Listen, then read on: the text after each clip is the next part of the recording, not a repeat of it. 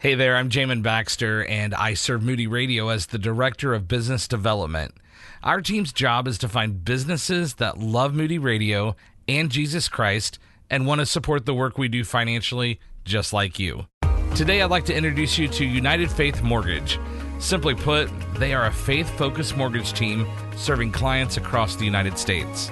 They've put together a team with Christian values with faith and family at the core. They know that this is arguably the most important purchase of your life. Check out the top five things you should know about United Faith Mortgage at UnitedFaithMortgage.com. Thanks to you and United Faith Mortgage for supporting Moody Radio. United Faith Mortgage is a DBA of United Mortgage Corp., 25 Melville Park Road, Melville, New York. Licensed mortgage banker. For all licensing information, go to nmlsconsumeraccess.org. Corporate NMLS number 1330. Equal housing lender. Not licensed in Alaska, Hawaii, Georgia, Massachusetts, North Dakota, South Dakota, and Utah.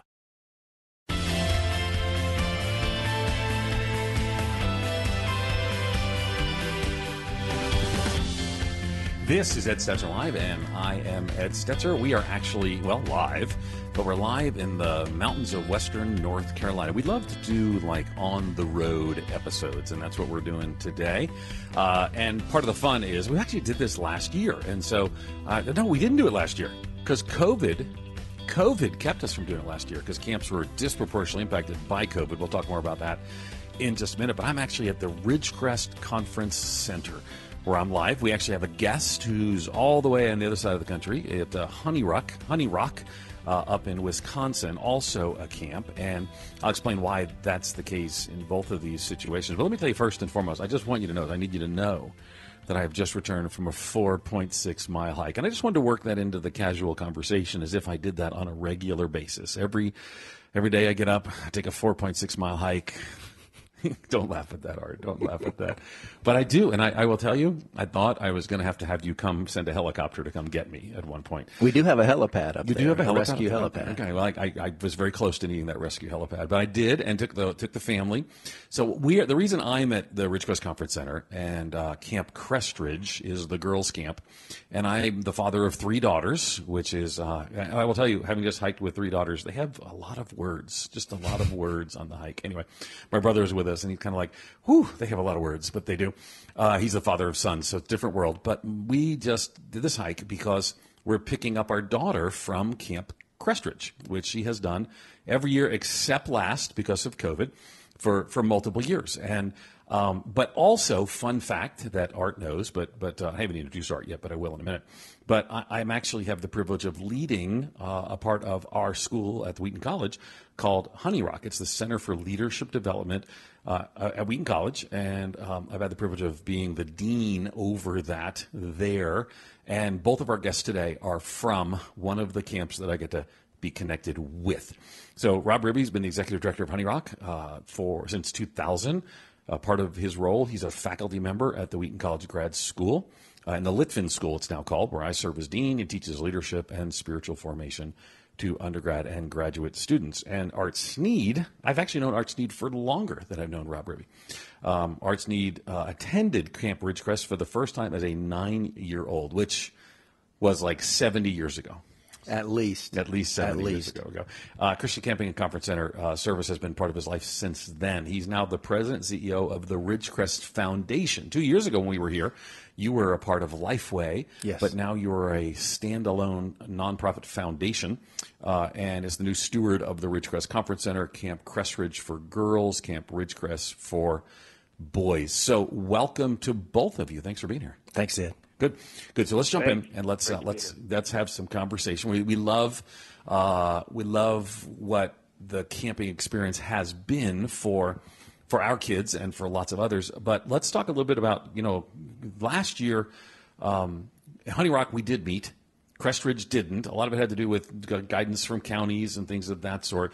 Rob, uh, to my recollection, most camps didn't meet last summer. Is that correct? Can- Tell us a little bit about what went on last summer and why it matters.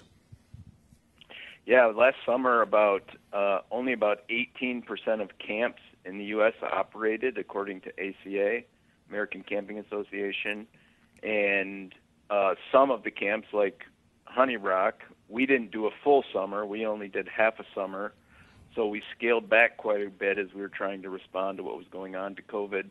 Um, but yeah, last summer, you know, the vast majorities of camps shut down for the summer, and then this summer, uh, most camps are operating. Uh, a big chunk of them are doing like half full camps, so they kind of restricted population.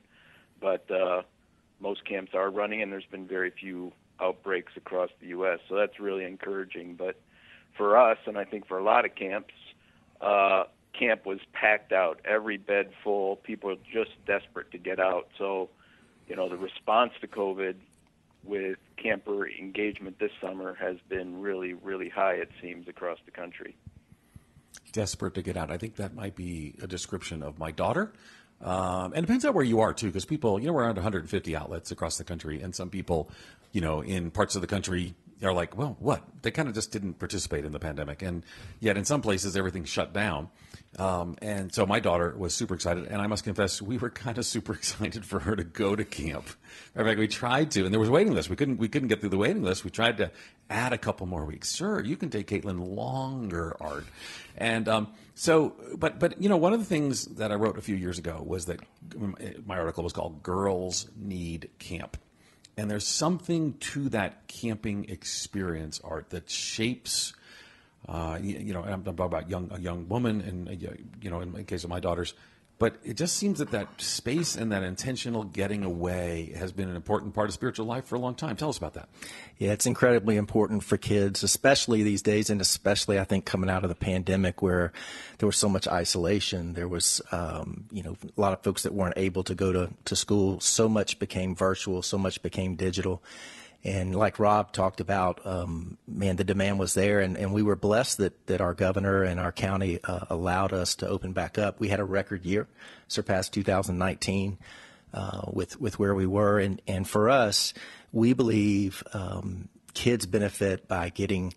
Uh, out of the virtual and into uh, reality um, to connect with, with the creator, the creator who loves them and, and who made them. And, and they learn to to try new things. And one of the big aspects of our philosophy is we want them to have opportunities to succeed. We also want them to have opportunities to fail and know that it's okay to fail and to be surrounded by a supportive, loving group that, that not only challenges them but but also uh, comes up and supports them whether they're successful or not. Fascinating. So, um, you know, for just as context and background, uh, I have the privilege of, like I said, leading the Honey Rock, um, overseeing Honey Rock. And Rob does a great job leading day to day, and the whole team there. We have a great team there. But um, but I actually came to Christ uh, in uh, at Camp Wingmann, which is a, uh, camp of the Diocese of Central Florida, the Episcopal Church. It was a charismatic movement of the Episcopal Church. Heard the gospel there. Uh, going to outdoor camping events was a key part of my early discipleship. So I'm kind of, you know, I mean, I, I'm, I'm bought in but one of the things that we find is just how frequent people's spiritual journey relates to some camping experience. And, um, you know, when I was a kid, I'm here with my, as, as Art knows, I, I, we brought our family up. So my, my dad is here and his wife and my brother and, you know, and, and, and everyone's here. Um, but, and, you know, when we were a kid, we went to this thing you had never heard of called Banner Lodge, which was like this little, I don't know, secular, I don't know what you'd call it, but just a regular camp and it was really fun, and I still remember to this day. But the spiritual element is so central to what you're doing here at Ridgecrest.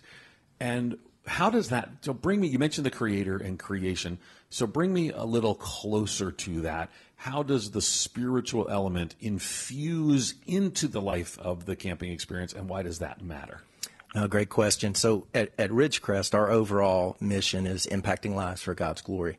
At the conference center, we do that through purposeful hospitality by hosting events and groups and that kind of thing. At our two camps, we impact life for God's glory through discipleship and adventure. Now, our camps typically run two week sessions, and so we have more of an opportunity uh, to get those kids for a longer amount of time. Not only that, but we have a pretty high retention rate. And so we are able to partner with families over, in most cases, several years in discipleship and adventure. We are, we believe very strongly in relational discipleship. Uh, our camp is happens to be one where we don't bring in big uh, platform speakers or worship bands. Not that there's anything wrong with that, but because we've got those kids for two weeks, our staff are walking alongside them. They're earning the right to speak into their lives, uh, to, to share devotionals at night and in the morning, uh, campfire talks, and it's just been um, incredibly impactful. And and now we've extended that impact and even looked at okay, we love the mountaintop experience that so many of us have but what can we do to impact these kids and families the rest of the year? And so, actually, before COVID, I think three years ago, we actually started offering Trailstones program, which is basically a virtual cabin experience during the year where we can continue that discipleship and help kids understand what does it look like to follow Jesus at home. Yeah, so fun fact, my daughter it loves Trailstones, and so that's we talk about all the time. Um, so, Rob, you're uh, again, a lot of our audience doesn't know what all we do. So, our Art's leading a really complex operation here, and I've known him for a long time before when it was at Lifeway. Um, Rob is actually a scholar in this field. Rob has a PhD. He does research in and around this field. And Rob, I want to talk to you a little bit about the the what the research points to on the Christian components related to um, to camping, Christian camping, and in general. What are you seeing when you look at the research, both on campers and let's talk also about camper staff? I know you've done research there. Yeah, uh, well, it's uh, it's significant. Um, a good friend of ours, I mean, we've done research here too, but a good friend of ours just published a book called Sacred Playgrounds, Jacob Sorenson, and he did a multi-year study on the impact of camp on campers and what he found are is is things like uh, more likely to pray on a daily basis. Uh, students or campers that participate in camp are uh, go to church more frequently. Uh, there's actually some evidence that uh, besides immediate impact, there's a longer term impact relative to church attendance and engagement with the Lord through prayer and through Bible study on a regular basis. So even though camp is a short term experience, uh, the intensity of it, the depth of it, the uniqueness of it, because campers are coming outside of normal life, uh, kind of cre- has a sticking power that lasts for a long time. I know one thing I've seen a lot in my own kids going through camp is some of their best friends are actually their friends from camp. And now with social media and phones and FaceTime and all of that, uh, actually connecting year round with their friends from camp, and it becomes this very positive, relational cohort of people that keep each other strong and seeking the Lord throughout the year because they're coming from this shared spiritual base of experience that happened for two to four weeks during the summer. So that's the camper side. On the Go ahead. Yeah, well, let me come back. Let me, let me take a quick pause, and then we'll continue our conversation and talk some about the leaders as well. I would, you know, as we talk about, you know, I mean, all kinds of students, college students have been engaged and becomes a key part of their spiritual journey as well. But I want to invite your phone calls also. Uh, you can give us a call and uh, kind of enter the conversation 877 548 3675. I'd love to hear your camp story. 877 548 3675.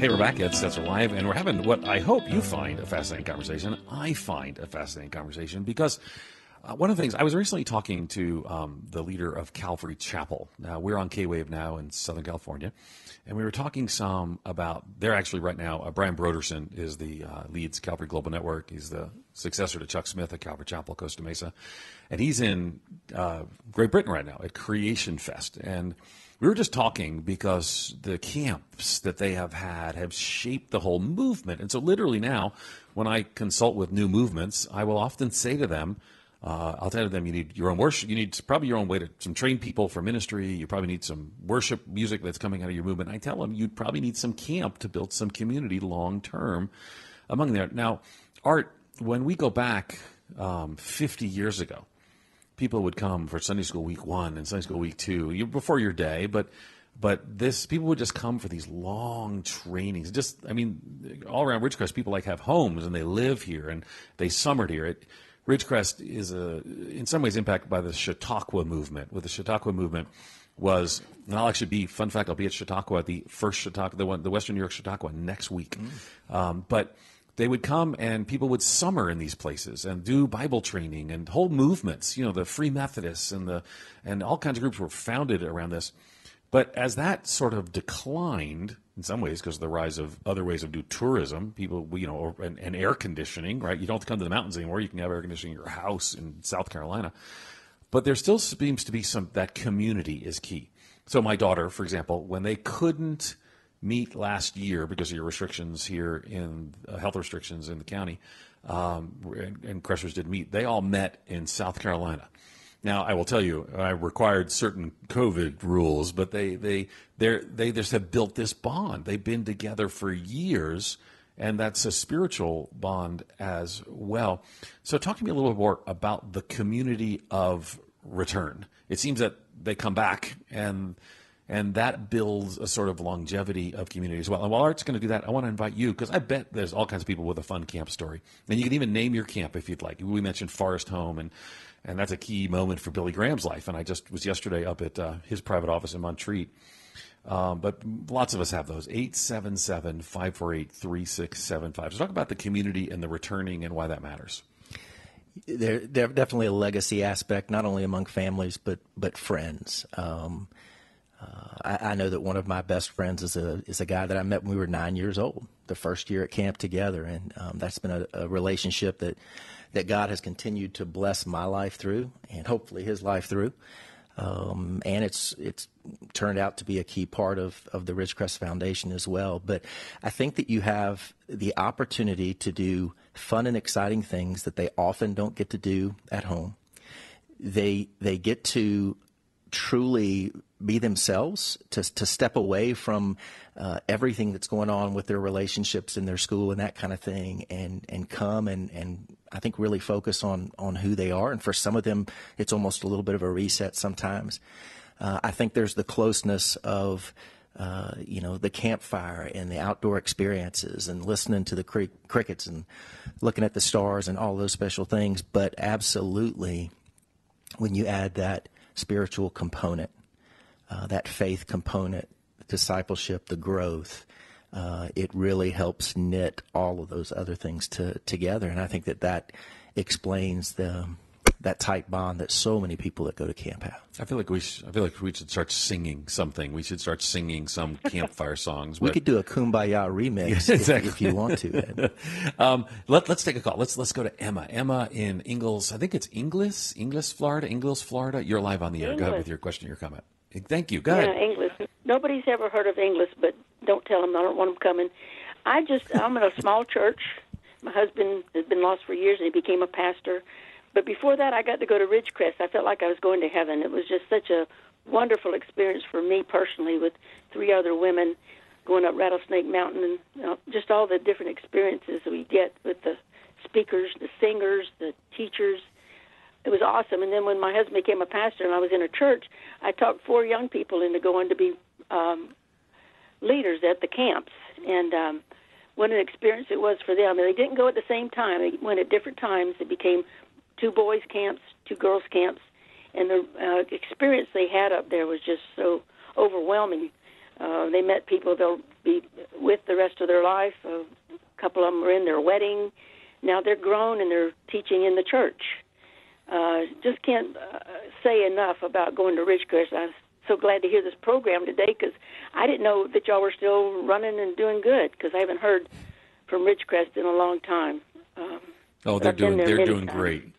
Yeah, they're yeah. doing great. Thank you so much for your call, Emma. That was super. So, um, okay, and, and, Rob, same thing. Like uh, with what we say, mentioned we lived in Nashville before we came here, and just you know, four or five hours down the road from Ridgecrest. How far is it to Nashville? I drove five hours. I drove that many times, um, and um, man, it's like our neighbors were like Crestridge girls, and they would call them. I mean, this is like our neighbor's like 50 years old. She's always a Crestridge girl, and and and the same thing in like Wheaton and Wisconsin and Illinois. Rob, I mean you know, you have because we we had a class last week. We had um, you know our Propel class, and we had 100 women coming into our Propel partnership graduate program, and the parking lot was closed off. I actually I, and I, I realized that it was closed off by people going to Honey Rock. And so I couldn't be upset because I was simultaneously in charge of Honey Rock and you were blocking the parking lot for the students coming into my master's degree program. So I, I, I, I worked through all of that very patiently.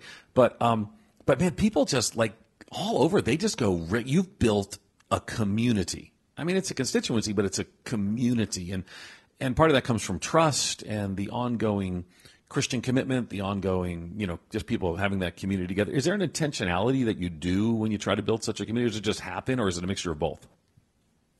Uh, it's definitely a mixture of both. I mean, coming away and when you bring people from all over the country, uh, all different walks of life, they're, you know, kids from first grade, third grade through high school, and you stick them in cabins together with people that they don't necessarily know from before I mean, there has to be a lot of tensionality to make these small little communities work and the overall community work.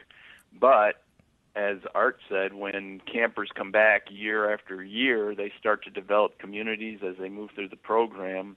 But also, uh, the community of Honey Rock and a lot of Christian camps in the U.S. is really strong. One of the funnest parts of this summer is we have a family day at the end of each camp session when the parents come and they spend most of the day hearing about camp, meeting the counselors, their campers take them all over and show them all the stuff and it's a way to connect parents to the camp experience but one of the fun things that seems to be happening a lot is that parents will show up with their kids and they were staff members together at Honey Rock 20 years ago and it almost feels like every family day is a uh, staff reunion or a camper reunion from previous years. And uh, to me, that just again speaks to the sticking relational connection power that Art just talked about of the camp experience, where you're away, where you're doing unique, novel, adventurous things that are memory making and really stick in there. And then when you do that with people, uh, the relationships that form during those times uh, can be lifelong and deep and authentic in real refreshing mm-hmm. ways. Love that. Um, uh, Courtney, our engineer, has posted Camp Timberly, Camp Mishindo, Camp Paradise, best times of my life. So it's just we all have sort of these these reference points. It's interesting too because I got it. I'm, I'm next summer. I'm speaking at Maranatha Bible Camp, I think, or Bible Conference. I forget the exact title of it, but it's and they, they tell me that it's it's Maranatha Bible and Missionary Conference, and it's West Michigan, and it's like, I mean, you know, I mentioned I'm going to be there. Everyone in West Michigan says, "Oh, I've got this." Everyone has a story, and everyone has a Ridgecrest story. And I would say in the southeast, but it's even bigger than that. How, how, I mean, as you look and people come here, do they come from all over the country now? They do, primarily southeast for us, but um, our heaviest state actually is Florida. Mm-hmm. And in that uh, state, the, the area of Orlando, Winter Park, that that kind of thing is is huge. But but yes, we've and we've even got uh, some kids that come internationally. Not a lot of those, but um, as families know Ridgecrest, and then over several generations move to other parts of the country, and then they continue to come back. Um, it just continues to expand that footprint. Yeah. Want to get about you with your calls, maybe with your camp story as well. 877 548 3675. 877 548 3675. Um, a lot of people do wonder. Uh, Art, what what did you do COVID wise? What did you what cautions did you take? What precautions? It, we don't really know, and people have strong opinions. It appears based on social media about what's about to happen next. Um, but you made you made it through. So, what were some precautions? What did you do? What worked? That kind of stuff. Yeah, well, you know, it really started last year when things began to get shut down, and then when we realized we were not going to be able to to host camp or conferences in the normal way um, we actually pivoted and offered families the opportunity to come do all inclusive family getaways. And they could stay at our boys' camp, our girls' camp, our conference center. They could eat at any place. They could, could do activities at any of those places. It was incredible ministry opportunity for us. Uh, we had more than 400 families that came and did that. They stayed together as family groups and clusters. That was a familiar term that I think many of us have heard over the last year. But these were good clusters. These weren't uh, bad clusters. Uh, and then this year, we learned so much last year. We've been hosting events back at the conference center actually since the fall. Uh, have have hosted uh, a lot of folks this summer. um, worked with the uh, the organizations that brought those events in to make sure that we were following protocols at our individual summer camps, our boys camp and girls camp. Um, we uh, either required uh, testing within a certain amount of time beforehand, or we required the proof of vaccination. Um, and then we, a little bit more this year than normal, kept kids in cabin groups or in their age groups a little bit more than we've done in the past. We did not take camp trips outside of camp other than our oldest age groups that spend a lot of time on the trail um, and just tried to be, you know, incredibly careful. And we were incredibly blessed uh, to be able to operate at capacity this summer. And um, obviously very grateful to uh, to God for that. Yeah, it was, and so and as as a participant, very thankful as well. Uh, remember, we're going to take your calls, and Rob, when we come back in just a moment, I want to ask you to kind of share with us a little bit about. I mean, you did make it through last summer meeting and then I know you consulted and coached a whole lot of camps and more about how to do that. The approaches you took last summer became really standard in a whole lot of other places. So we're thankful for your leadership um, as well. Let me remind everybody too that we're open up for your calls, and we're going to take when we when we do come back, we're going to take Lisa's call. Lisa, so hold on there from Cleveland, and we'll get some others as well. But um, love to hear your camp story. For me, it was uh, we just moved from uh, New York City, just outside of New York City, down to Central Florida, uh, kind of a rural area outside of Orlando. Um, my mother was a relatively new believer, didn't come from a Christian home. She forced me to go to the youth camp. I think I got in trouble, and my punishment was to go off for a week to youth camp. And um, and there, I did not participate, did not like, was not enthusiastic for uh, Monday, Tuesday, Wednesday. The Lord began to work on my heart Thursday. And on Friday night, um, I trusted and responded to the good news of the gospel there at Camp Wingmann. Took my daughter back through there just a couple years ago, and it is a teeny little camp. I remembered it as huge because that's how we remember things. But I want to hear your story too. 877 548 3675. 877 548 3675.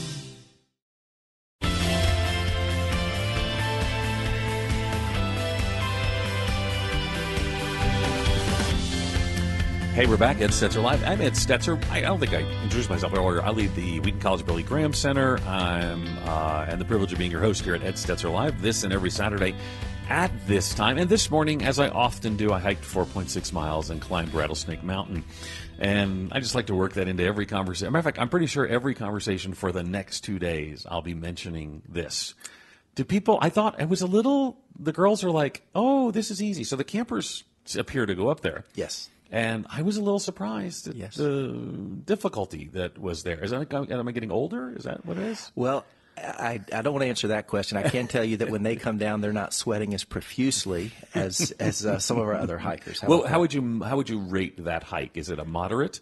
Uh, I'd say it's a moderate hike. It's not especially long, but there's some there's some places where you're you're gaining some elevation pretty quickly. Yeah, yeah, yeah. yeah. It was it was very uh, very interesting. Anyway, let's go take a call from Lisa. Lisa in Cleveland, Ohio. You're live on the air. Go ahead.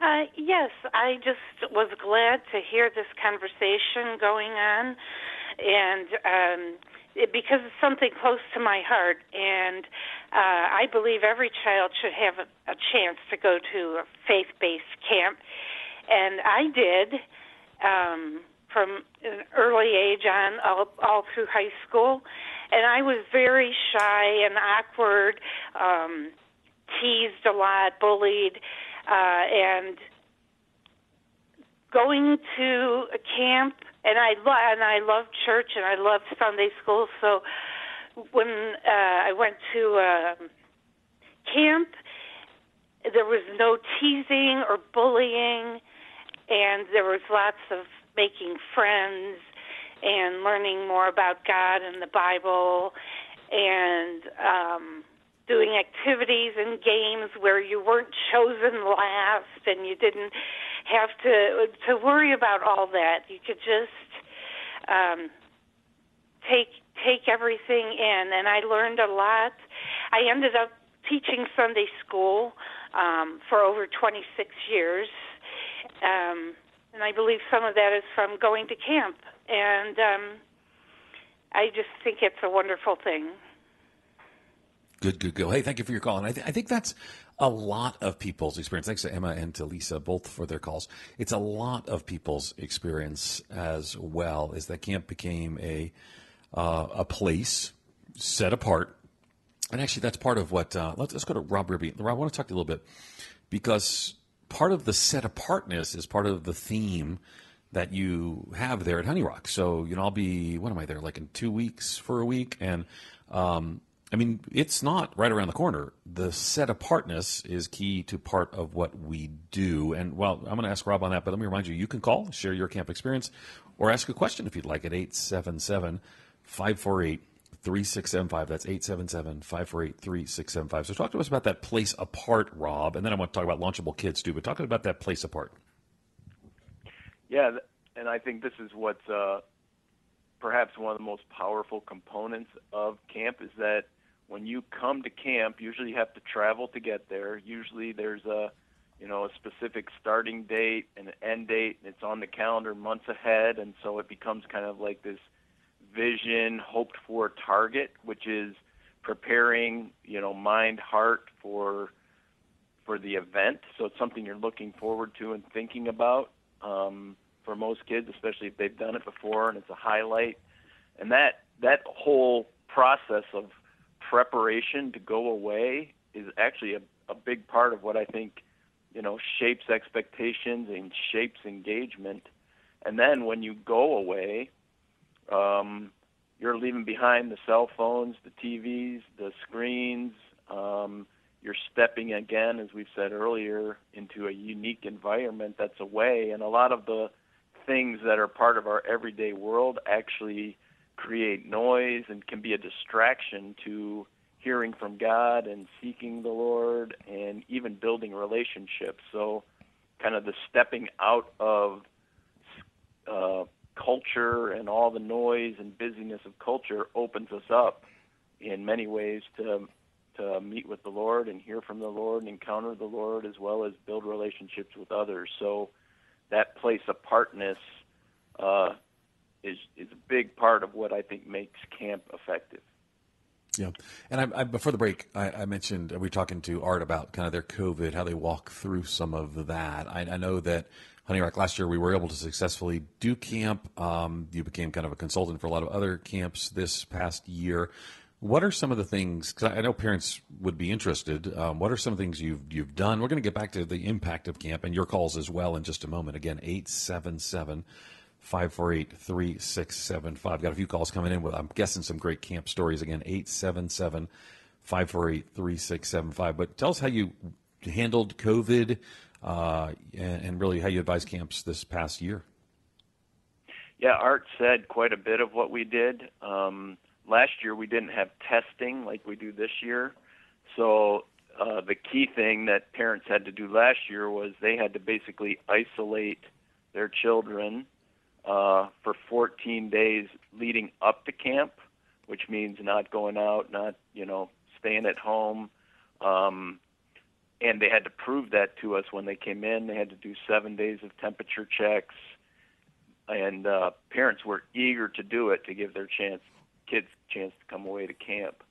This year, because testing was so prevalent and accessible, uh, folks just had to come in with a negative COVID test and uh, basically seven days of kind of being careful as a family, which made a huge difference. Last summer, a huge part of what made it work at uh, camp was the cohort thing, where Art talked about breaking camp down into smaller units so that if something did come up, then you're not taking out your entire camp. It's just one small group. Uh, gratefully, we didn't have any COVID at camp um, breakouts with campers or staff, so the Lord protected. But those are kind of the key things that happened, and I, you know, just saying that the negative testing and the vaccinations really, really helped us be able to pull it off this year so far with no incidents. Good deal. That's what we good and encouraging you to want to hear. I'm just to remind everybody, I'm here at Ridgecrest Conference Center in uh, Black Mountain, North Carolina, having a conversation, uh, kind of a what do we call this? An away program. So we're on the location. Um, one of the things, Rob, I want to come back to you is you have a focus on launchable kids And one of the things we see is that um, you know maturity is being extended in today's youth and young adults, and you know we're seeing we're seeing, you know, what was it Kara Powell at the Fuller Youth Institute says 14 is the new 24 and 28 is the new 18 in different ways. Um, and there's some research, you know, that that how people can stay or will stay or won't stay in the life of church. How does camp develop launchable kids? How does that fit into that context? Well, I think uh, you know the idea of a launchable kid is when they uh, finish kind of the high school phase of life and they're 18, 19, and they're looking to go off to college. Um, a launchable kid is someone that's self-directed, that uh, has kind of a, a grounded enough faith that they, you know, stick with it, um, and have a sense of kind of responsibility and discipline relative to making choices and prioritization so how I think camp helps with that is that um, young people starting, you know, at young ages, first, second, third grade, they're actually away from home for one week, two week, more, depending on the camp, and they're having to make decisions. They're having to be responsible for themselves. They're having to be self-directed. They're having to learn how to relate to people that they don't know. Um, and just go through that whole relational development process that happens when you come to a new place and are connected with new people. So all of that is building the skills and the capacity and the confidence in a faith-based context starting at young ages. And if you do that over and over year after year, by the time you get to 18, uh, it's kind of a, a part of who you are. Uh, it's been interesting this year. Clemson uh, one of their study centers released an article on how camp participation actually prepares kids for college.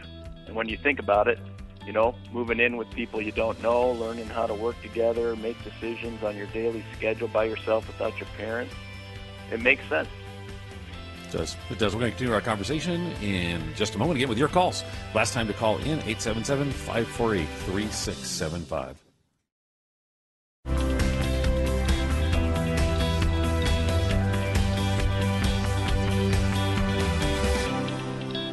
Hey, we're back. Ed Stetzer Live. I want to go right to the phones because I want to get in some camp stories, and then I'm going to come just a minute to Art because I want him to talk a little more about resilience as well. Let's go to Glenn in Delray Beach, Florida. You're live on the air. Go for it, Glenn. I got in the car and turned on the radio. I had a big smile on my face. Both my kids uh, went to Ridgecrest and Crestridge. My son, uh, when he was in the eighth grade, got baptized in the lake and his counselors had such an amazing influence. But I got a chance to participate that, and the unique thing about that this baptism is that after we all after he got baptized, we swam across the lake and then jumped off the blob there. So when you say about launching kids, that was a slightly different launch, but I'll always have great memories of that opportunity and just the influence that that camp had on my children. Oh, Glenn, thank you so much for your call. What a great super call. Uh, Jeannie in Cottage Grove, Minnesota, you're live on the air. Hey, yeah, it's been fun to listen about the Christian camp bringing back fond memories of myself at Camp Timber-lee in East Troy, Wisconsin. And uh, our kids actually enjoyed Camp Nathaniel in Hinckley, Minnesota, and Camp Shamineau and our family actually worked uh, at Baraboo at Expeditions Unlimited. Uh, but Honey Rock Camp is legendary in our home, although myself and our children haven't have yet to. Now I have grandchildren too, four, so maybe they'll get to go to Honey Rock. But uh, my husband's a Wheaton College grad, and uh, we just hear stories of him in college being dropped off in the middle of nowhere as part of a honey rock camp where they had to bushwhack their way through uh, to orienteer to survive a couple days, I guess, or so. But um, he actually has used that experience. He's uh, been a high ropes teacher in a wilderness out in New Mexico before we moved to Minnesota, where he worked with a lot of youth. And um, he's he works mostly in the public settings, but I know uh, Honey Rock has really uh, influenced his life. I mean, he's oh, one yeah. of those Yeah. You know, he's a grandpa now, and he since we've been married, he reads his Bible every morning, and he's Oh, just I love it. an amazing. Amazing man, but I know Yeah. we were just on a hike and he was telling me again about something with Honey Rock. Yeah, that's So, awesome. Jeannie, did, did you did you know that I just went on a hike this morning? Jeannie, I just went on a four Yes, a point four six mile hike this morning. It was. It was to Well. Rattlesnake Mountain. Jeannie, thank you so much for your call. Thank you. I feel good. I feel good. So super call from Jeannie. And I love that people are like naming. I think Timber-lee is owned by Trinity International University, I think. So we love all the different partner lakes and more people. I mean, partner camps being mentioned. We're for those. We should also mention that we have at the Wheaton College Graduate School, Rob Ribbe leads a graduate program, a master's degree that actually for people who are leading in camp and conference ministry as well. Let's try to squeeze in one more. Bill, if you can make it pretty quick, I think we can put it in there. Bill, you're live on the air from North Georgia. Uh, yes. Um, well, I grew up um, being sent to camp. My first experience, my mom put me in the back of the station wagon. We stopped down in town and picked up a young man of another ethnicity I'd never met before. Took us to camp, dropped us off, and I thought, oh no. But that was a wonderful experience that summer, and I continued even more. And then as an adult, I began taking children from my church to camp um, back in 1987, and um, we continued up until last year. With COVID, we weren't able to. Hopefully, next year we'll get back. But um, we currently go to Camp Sedine in East Tennessee, which is a camp dedicated originally to African American children only.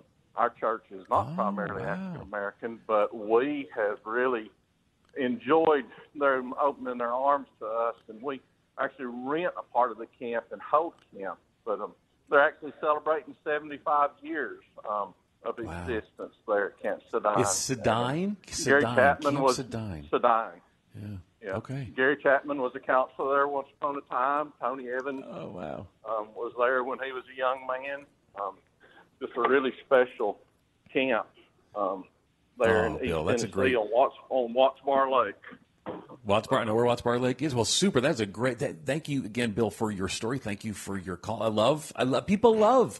It's. It's kind of like you know, as a pastor, being a pastor in 2020, 2021 has been kind of hard because everyone's got an opinion on everything that you say. It's a very divided time. But you're kind of like the ice cream salesman. Everybody loves the guy who's running the camp, right? I mean, Rob Ribbe and Art Snead. I want to. If I get tired of things at Wheaton, I'm just going to go up to Honey Rock and I'll be the director of Honey Rock and let let Rob come down and be the dean. But talk to us a little bit about uh, Art. We, he, we already heard Rob talk about launchable kids. Talk to us about resilience and how that is related to the camp experience. Yeah, I think the word resilient is what popped into my mind as Rob was was talking and and again for us that goes back to kids being able to handle success but also kids being able to to experience and and learn how to handle failure and um, we do that in in age appropriate ways at, at both of our camps. I think uh, it also um, launchable kids this idea that that they own their faith that the, that that their faith is a relationship with Jesus that it's not just uh, what they're hearing from their parents or their Christian school teachers or uh, student pastors or even from us but that, that they make it uh, their own is is so important. And then man, how, how great would it be if they have learned the value of community and discipleship at our camps, and then when they head off to, to school, they are looking for people to have that kind of community with, uh, no matter where they're in school as well. So, um, just a, a few things to to add to um, that idea of launchable kids, which I think is an, it's a great term and it's a very important aspect. Love it. Let's try to squeeze one more call in. Timothy, you got to do it in a minute. Timothy for Boca Raton. Can you give us a minute? Yes. Go for it. Grew up in Wyandotte, Michigan. Our church participated with two other churches. Every every summer went to church camp at Mill Lake Camp. Totally influenced by the missionaries that came. Ended up in the Air Force. From there, went to Moody, went to Bryan College, and spent 21 years in Brazil as a missionary due to church camp and the influence of the missionaries that were there. Okay, that was worth taking the time. That was super. What a what a fascinating experience. And thank you so much, Timothy from Boca, for your call as well. I mean, here's the thing too. We do see the impact of people going into ministry, you know, and you know, Ridgecrest's been around for how long has Ridgecrest been around? 1907. 1907, long time. Rob, how long have we been up in Honey Rock? It's the 50s, right? Yeah, 1951. So these are not short tenured things, but a lot of times what we're finding is in a lot of places camps are struggling.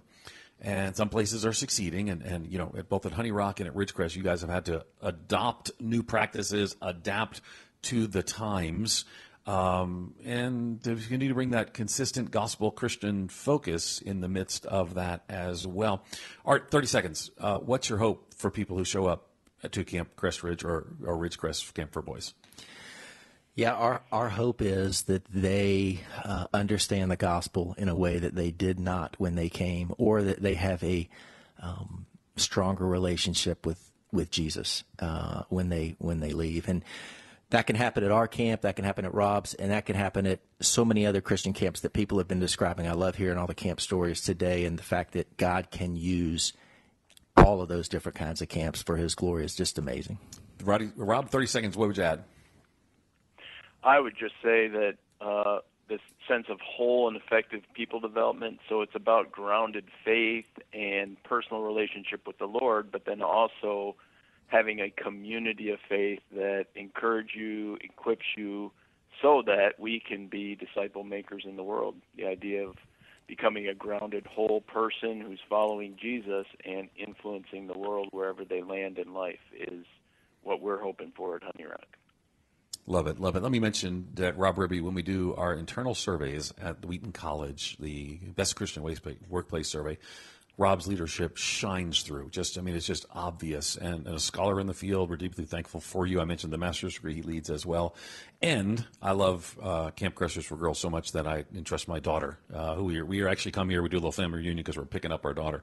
So so thankful for that and for uh, my own life. Again, Camp Wingmann, the little camp you never I, you never heard of Camp Wingmann. It's it's a little thing. It's right kind of near the Everglades. Anyway, but it's a key part of my spiritual journey. So let me thank my guests, Rob Ribbe and Art's Snead. And Rob, you met your wife right here too, right at camp, right? At, yeah, Art. Art. Yeah, oh, I said Art. Yes, sorry. Right, you're right, Shelly, right here at camp. She's right here in the room. She is right She's here. right in the room. room. She's so. Are you proud of him? Are you proud of him? He's he's a good man. He's a good man. So thank Rob Ribbe and Art Snead. Um, also like thank my scene, uh, my team behind the scenes at Moody Radio, uh, Karen Hedren, our producer Courtney Young, our engineer, who shouted out her camps in the comments earlier. Let me also make sure we thank Eric Tidwell, who's been manning the phones. Thankful for all of you this and every day. To hear today's program again, you'll find it at edstetzerlive.com or on the Moody Radio app. Jelly, you actually you listen to the podcast. People, there's actually a podcast. You don't have to listen every Saturday, but you can listen every Saturday. But you download it on the podcast at at, uh, at really at the Moody Radio app, wherever you want to get your best podcasts. You can also connect with us through Facebook, Twitter, Instagram, all at Ed Stetzer Live. And Ed Stetzer Live is a production of Moody Radio, which itself is a ministry of Moody Bible Institute. Thanks for listening, and thanks for entrusting your kids to Christian camps around the world that are making a difference for the gospel. God bless. Thanks for listening.